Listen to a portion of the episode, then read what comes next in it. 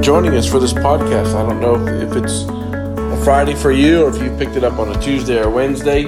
Um, I will uh, have uh, Susan get back with us right now. Uh, our is a little bit crazy, and so we haven't worked out a good time to to finish up uh, Body, Soul, and Mind, but we will do that. Um, so as you uh, join us on this uh, podcast, I'm in, in the book of Mark in my devotions, and so I was just reading some things that were just kind of encouragement to you, to me, and so I hope that this will be an encouragement um, to you.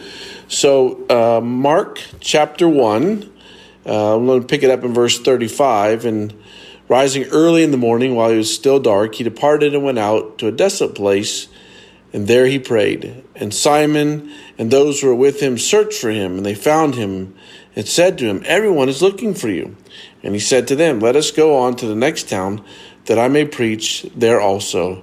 For it is, this is why I came out. And he went out through all Galilee, preaching in their synagogues and casting out demons. What struck me about this devotion, or what I was reading from my devotions, is that um, Jesus, early in the morning, uh, while it was still dark, he departed and went out to a desolate place, and there he prayed. And so I've been thinking about what that looked like when Jesus was just kind of in this desolate place and realized that in, in Matthew chapter 6, we have the Lord's Prayer. And so that's one of the things that he taught us and that we can use uh, for ourselves uh, for on a daily basis. But I, but as for me, I was just wondering, um, what, what, what did he say to his father? Did the angels uh, come during his prayer time? You know, we don't get a lot of interaction uh, around the Gospels or around God's Word about that specific time. You know, Jesus was in a desolate place, he was praying, um, communicating, as I was thinking about just talking to his father or listening to his father or um, just asking for help for the day. I don't really know what it looks like, but what's interesting to me, miracles have taken place as you start out in the beginning of Mark.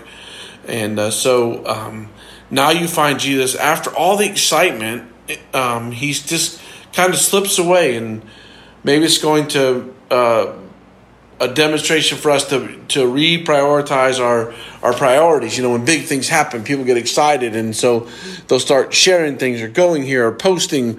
Where Jesus is just kind of off to the side, and and he's modeling for us that he's in a desolate place, and they prayed, and you know everyone was looking for him, and. Um, and that really didn't mean didn't bother him. He wasn't really concerned about everybody was looking for him.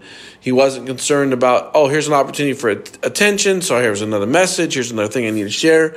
Um, that all didn't didn't jump out to him. And so um, the first part I want to share with you this uh, in this podcast is just re- encouraging you again. Find your desolate place. Find your opportunity where you can go communicate well uh, with your father. The other part of my devotion that's been really encouraging me is is that uh, Mark chapter 1, 40 to 45. And a leper came to him, imploring him, and kneeling, kneeling said to him, If you will, you can make me clean. Moved with pity, he stretched out his hand and touched him and said to him, I will be clean. And immediately the leprosy left him, and he was clean.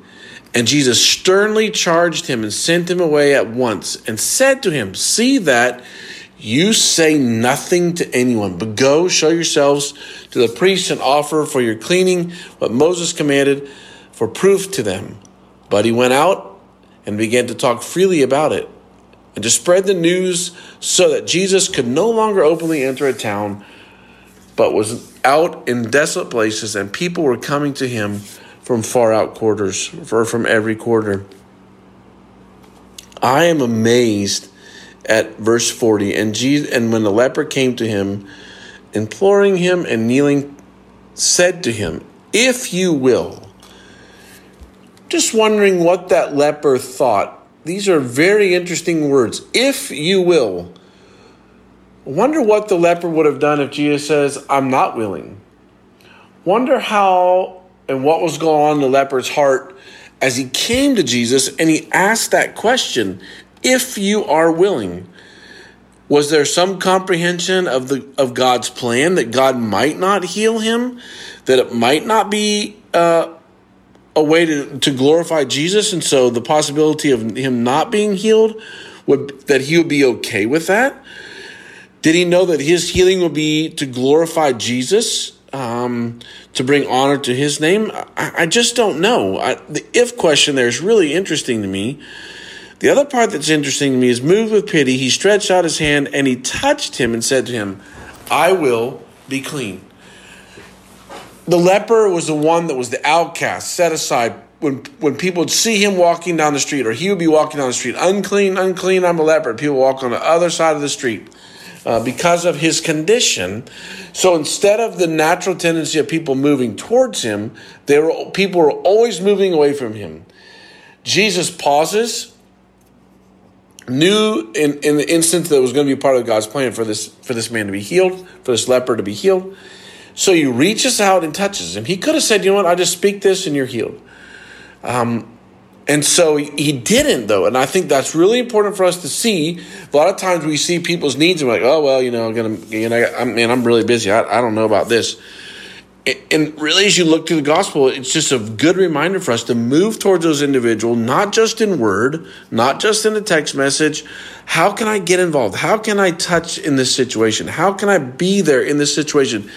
And knowing that some of the situations are going to be healing and things are going to be made well and it's going to be good and we're going to go in the right direction and other things just not for god's plan at that point for things to take place the other thing uh, for, for healing to take place or victory to be had uh, it might still be a journey walking and learning to walk in endurance and patience uh, instead of all of a sudden the miraculous everything's fixed and we're okay and so yeah now we're, we're now, that's not how it works sometimes. Paul's a good example of that. You can read in Second Corinthians where he asked three times for the thorn of the flesh be removed, and Jesus said, No, I want you to know my grace is sufficient for you.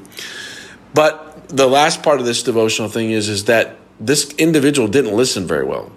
Um, in verse 44, he said to him, See that you say nothing to anyone, but go show yourselves to the priest and offer for your cleansing what Moses commanded for a proof to them. But he went out and began to talk freely about it, and to spread the news so that Jesus could no longer openly enter a town. Um, wow. So Jesus knew that this guy was going to be disobedient to what he had asked him to do.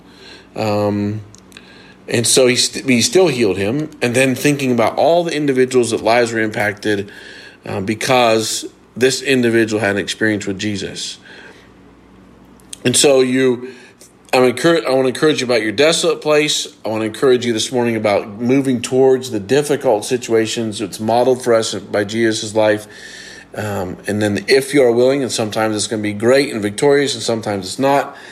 And then the third part of this is is all right, Lord, you have done some healing in my life, so let me go tell people about what you're doing. Let me share what the victories I've, that I found in you, Christ, as I move forward, so that other people can know the power of Jesus.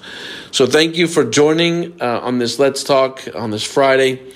Uh, may God bless you, and I'm praying for you as you find your desolate place, praying for you as you walk in some great situations where victory is had, and then the if situations where you're learning to walk in endurance. And God, may you give us the privilege to share of your power in our lives. Why don't you join me as we pray together? Father, we're gathering um, to seek your face uh, on a Friday. And we want your power. We want your name to be glorified. We want Jesus to be the hero of the story in, in our lives. And so we, we need to, to come this morning and surrender and ask for help and know that it's okay that we don't have it all together, that we come to a Father with that in our brokenness, in our need, and just saying to Him, Here we are today, Dad, uh, Jesus, here we are today. And uh, without you, we're not going to do anything worthwhile. And so we're just going to cry to you for help today.